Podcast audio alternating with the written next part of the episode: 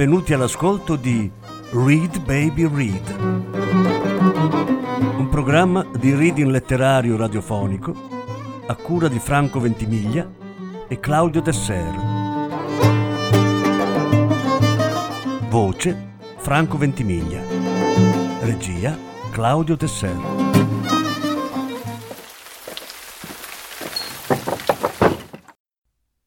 Gianfranco Bettin Cracking.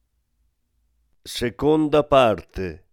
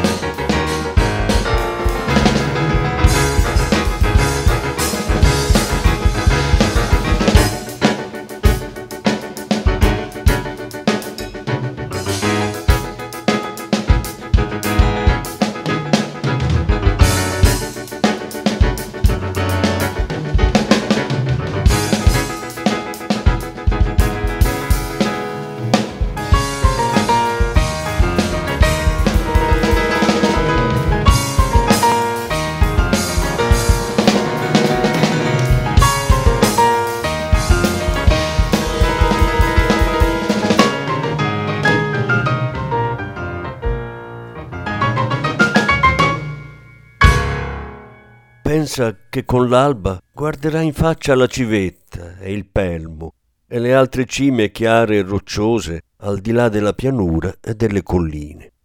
Si toglie lo zaino dalle spalle e lo depone sul pavimento metallico del terrazzino. Si sfila i guanti e prende la borraccia per bere un lungo sorso d'acqua. Poi prende la bottiglia termica e beve un po' di caffè caldo.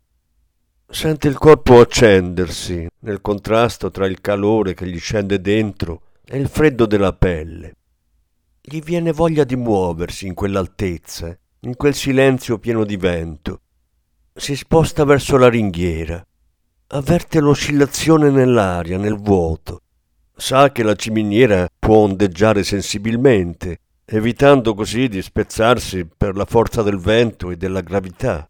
Lo sa ma sente lo stesso una vertigine. Come mai gli è accaduto, appeso alle rocce, ben salde nelle bufere?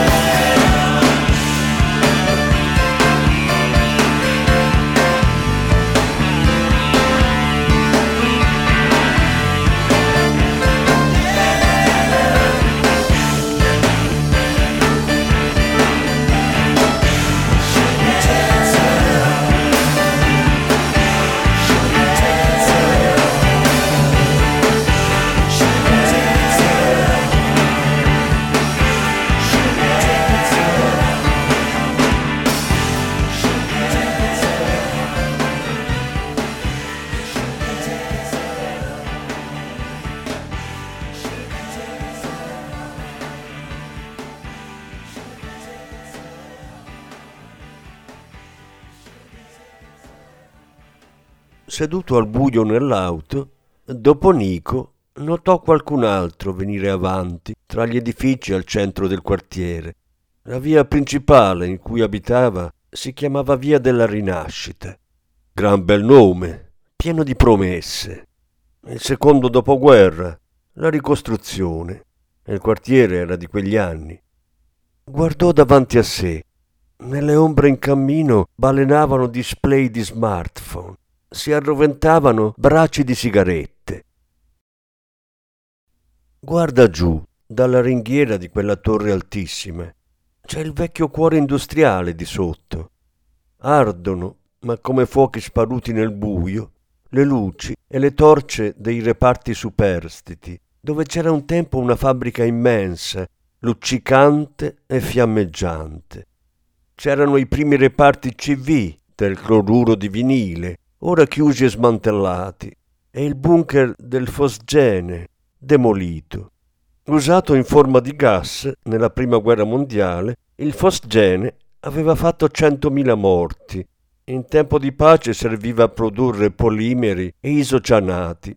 Restava micidiale, come si era visto a Bhopal una notte di dicembre del 1984, quando una fuga di isocianato di metile aveva causato migliaia di morti. È stato Nico a raccontargli del fosgene nella Grande Guerra. Lui invece gli ha spiegato cosa ci facevano al petrolchimico, di quel gas incolore, dall'ingannevole odore di fieno ammuffito.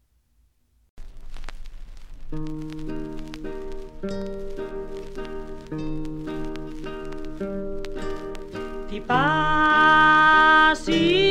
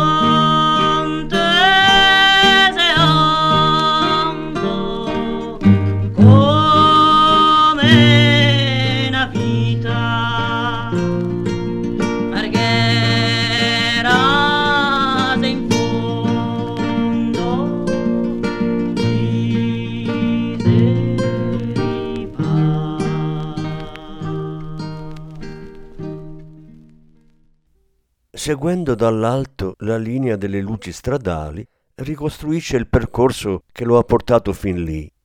In un luogo invisibile adesso, nel buio, qualche giorno prima era andato a scegliere il punto da cui penetrare nello stabilimento, sulla strada che attraversava campi incolti di rovi e vegetazione inselvatichita, cresciuti sopra discariche che a loro volta avevano coperto coltivazioni, barene, antichi boschi planiziali. C'era andato di mattina presto. La recinzione era abbandonata. L'edera si arrampicava sul filo spinato corroso dalla ruggine. Avrebbe potuto scavalcare facilmente. Dalla strada aveva osservato la ciminiera spenta. Era come un segno secco, un punto esclamativo nel grigio e silenzioso cielo invernale. Nel punto in cui ha scavalcato per entrare nel perimetro del petrolchimico, stavano un tempo di presidio o passavano di ronda i soldati, negli anni di piombo italiani, dopo l'11 settembre. C'erano impianti da tenere d'occhio, di cui avere cura, di cui avere paura. Quando nel 2002 era esploso l'impianto TDI, il toluene di isocianato, un composto per produrre poliuretani da cui si ottenevano fibre e tessuti. Si era temuto che il vicino bunker del Fosgene venisse coinvolto nell'incendio, con esiti da apocalisse. Erano uscite le auto della protezione civile con gli altoparlanti, girando i quartieri, intimando di restare chiusi in casa. Uomini vestiti come astronauti, con scafandri e caschi ermetici, erano intervenuti tra le fiamme.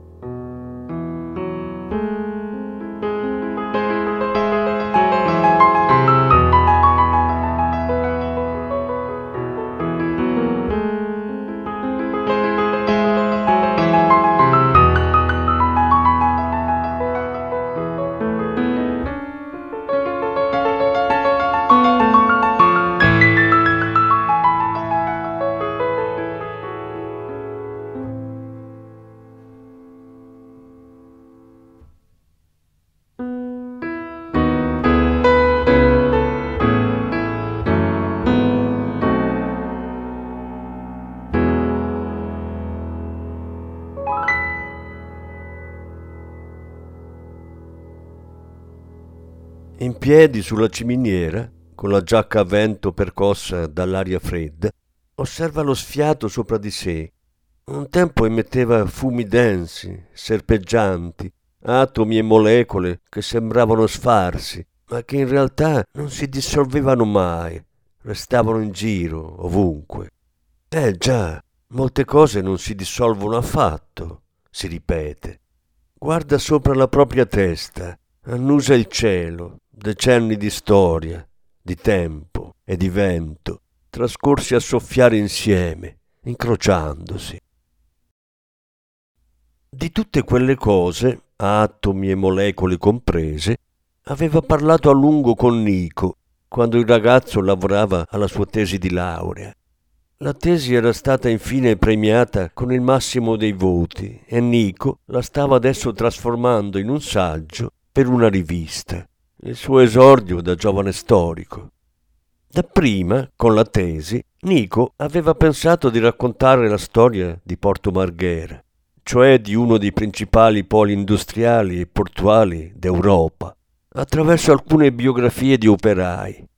Pensava che all'incrocio tra storie personali e vicende economiche ci fosse qualcosa di originale da scoprire, qualcosa che poteva rivelare aspetti meno ovvi sia su quelle vite e sul loro ambiente che sulle dinamiche strutturali e globali. Procedendo aveva invece cambiato direzione. Intanto però aveva raccolto la storia di Celeste. Quell'intervista poi Nico l'aveva fatta stampare in un fascicoletto, 16 pagine fitte, tenute insieme dai punti metallici.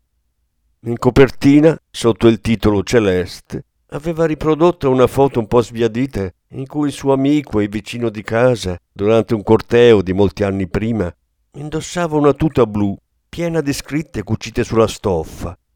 Celeste lo teneva come un regalo prezioso tra i suoi libri preferiti. Quella notte, prima di uscire, aspettando che venisse l'ora, dopo mezzanotte, aveva deciso, l'aveva riletto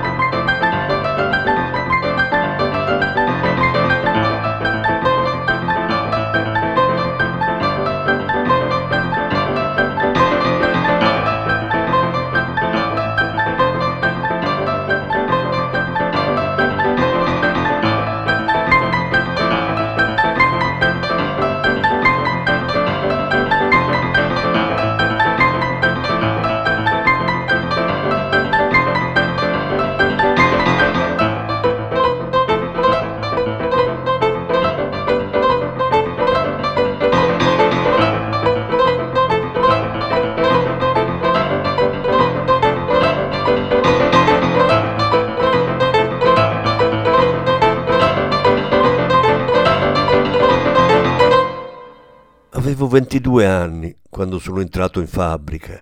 Prima, quando me l'ero immaginato, avevo pensato che varcando i cancelli sarei stato triste. Da bambino avevo visto mio padre morire di silicosi, contratta lavorando nei forni del carbon coke. Lo avevo visto mentre rantolava nel letto, come se lo stessero strangolando. Avevo giurato che in un posto del genere non sarei mai entrato. Il petrolchimico però era diverso, era moderno. A uccidere mio padre era stato il vecchio inferno industriale, pensavo. Ho incominciato ai reparti CV1416. CV significa cloruro di vinile.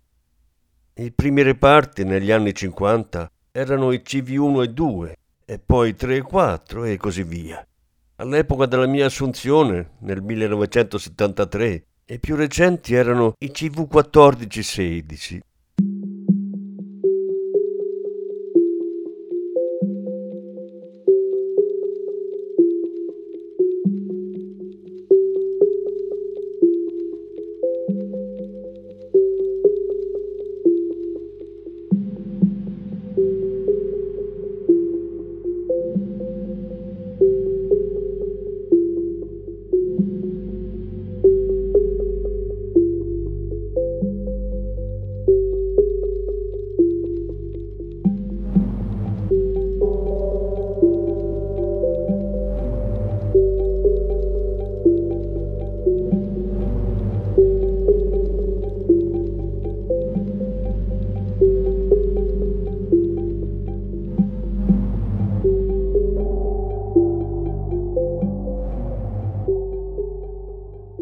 cloruro di vinile serviva a produrre il CVM, cloruro di vinile monomero, e il PVC, polivinilcloruro, che serviva a fabbricare un sacco di cose, tipo i dischi, i vecchi LP, quelli di cui ti piace tanto il suono, o le tapparelle, o lo Sky per poltrone, valigie, borse, eccetera, e, e il linoleum, le bottiglie per l'acqua minerale, le tubature. Le facevamo noi queste cose, o meglio noi preparavamo la materia base, che poi altri, in tante fabbriche e fabbrichette dell'indotto, trasformavano nel prodotto finito. L'odore del CVM era ovunque. Una volta abbiamo dovuto rompere i finestroni ermetici perché non lo sopportavamo più. Solo dopo qualche anno che ero lì sono stati introdotti i gas cromatografi, gli strumenti per misurare la presenza di CVM in reparto, che allora era tollerata fino a 250 parti per milione. E il limite è stato poi abbassato a 150, poi a 100, poi a 50. Infine, quando hanno chiuso il reparto, era sceso a una sola parte per milione, da 250 a una soltanto. Pensa come eravamo presi all'inizio e come siamo rimasti per tanto di quel tempo. Dove lavoravo io, il CVM arrivava in forma di gas dai reparti in cui lo producevano, mescolando etilene e cloro. Noi lo caricavamo nell'autoclave, dopo avervi messo l'acqua e gli additivi in polvere. L'autoclave era una cisterna alta 4-5 metri, con un diametro di 3 e con dentro un'altra cisterna più piccola. Tra le pareti delle due cisterne passava l'acqua, che veniva caricata calda e poi lasciata raffreddare. Dopo sei o sette ore, liquefatto e arricchito dagli additivi, il CVM si trasformava in polimero, mentre la pressione scendeva. A quel punto si poteva aprire l'autoclave. Il momento in cui ci trovavamo di più a contatto con il CVM era quando ci affacciavamo o entravamo nell'autoclave o nella sala di essiccazione. Con l'ultimo carico, a causa degli additivi, dal boccaporto usciva una specie di schiuma. Per eliminarla, uno di noi saliva sul ciglio, mentre un compagno restava giù con la pompa. Quello che saliva respirava il CVM. Quelli che andavano nella sala di essiccazione respiravano la polvere del PVC. Tutto il reparto ne era saturo. A un certo punto, per pulire le incrostazioni, avevano installato delle pompe che spingevano nelle autoclavi acqua ad alta pressione. Spesso però le pompe non funzionavano e allora uno di noi doveva calarsi dentro con una corda, mentre con una manichetta si metteva nell'autoclave un po' d'aria perché il compagno che era entrato non soffocasse. Chi entrava puliva con martello e scalpello le incrostazioni, respirando le polveri che liberava. Dentro era tutto pietrificato, come in una grotta. E bisognava fare attenzione a non inciampare sulle dune solide o sulle stalattiti formatesi sul fondo e anche a non tagliarsi con l'albero a pale del miscelatore. Un compagno dal boccaporto ti reggeva legato alla corda, pronto a tirarti fuori se svenivi.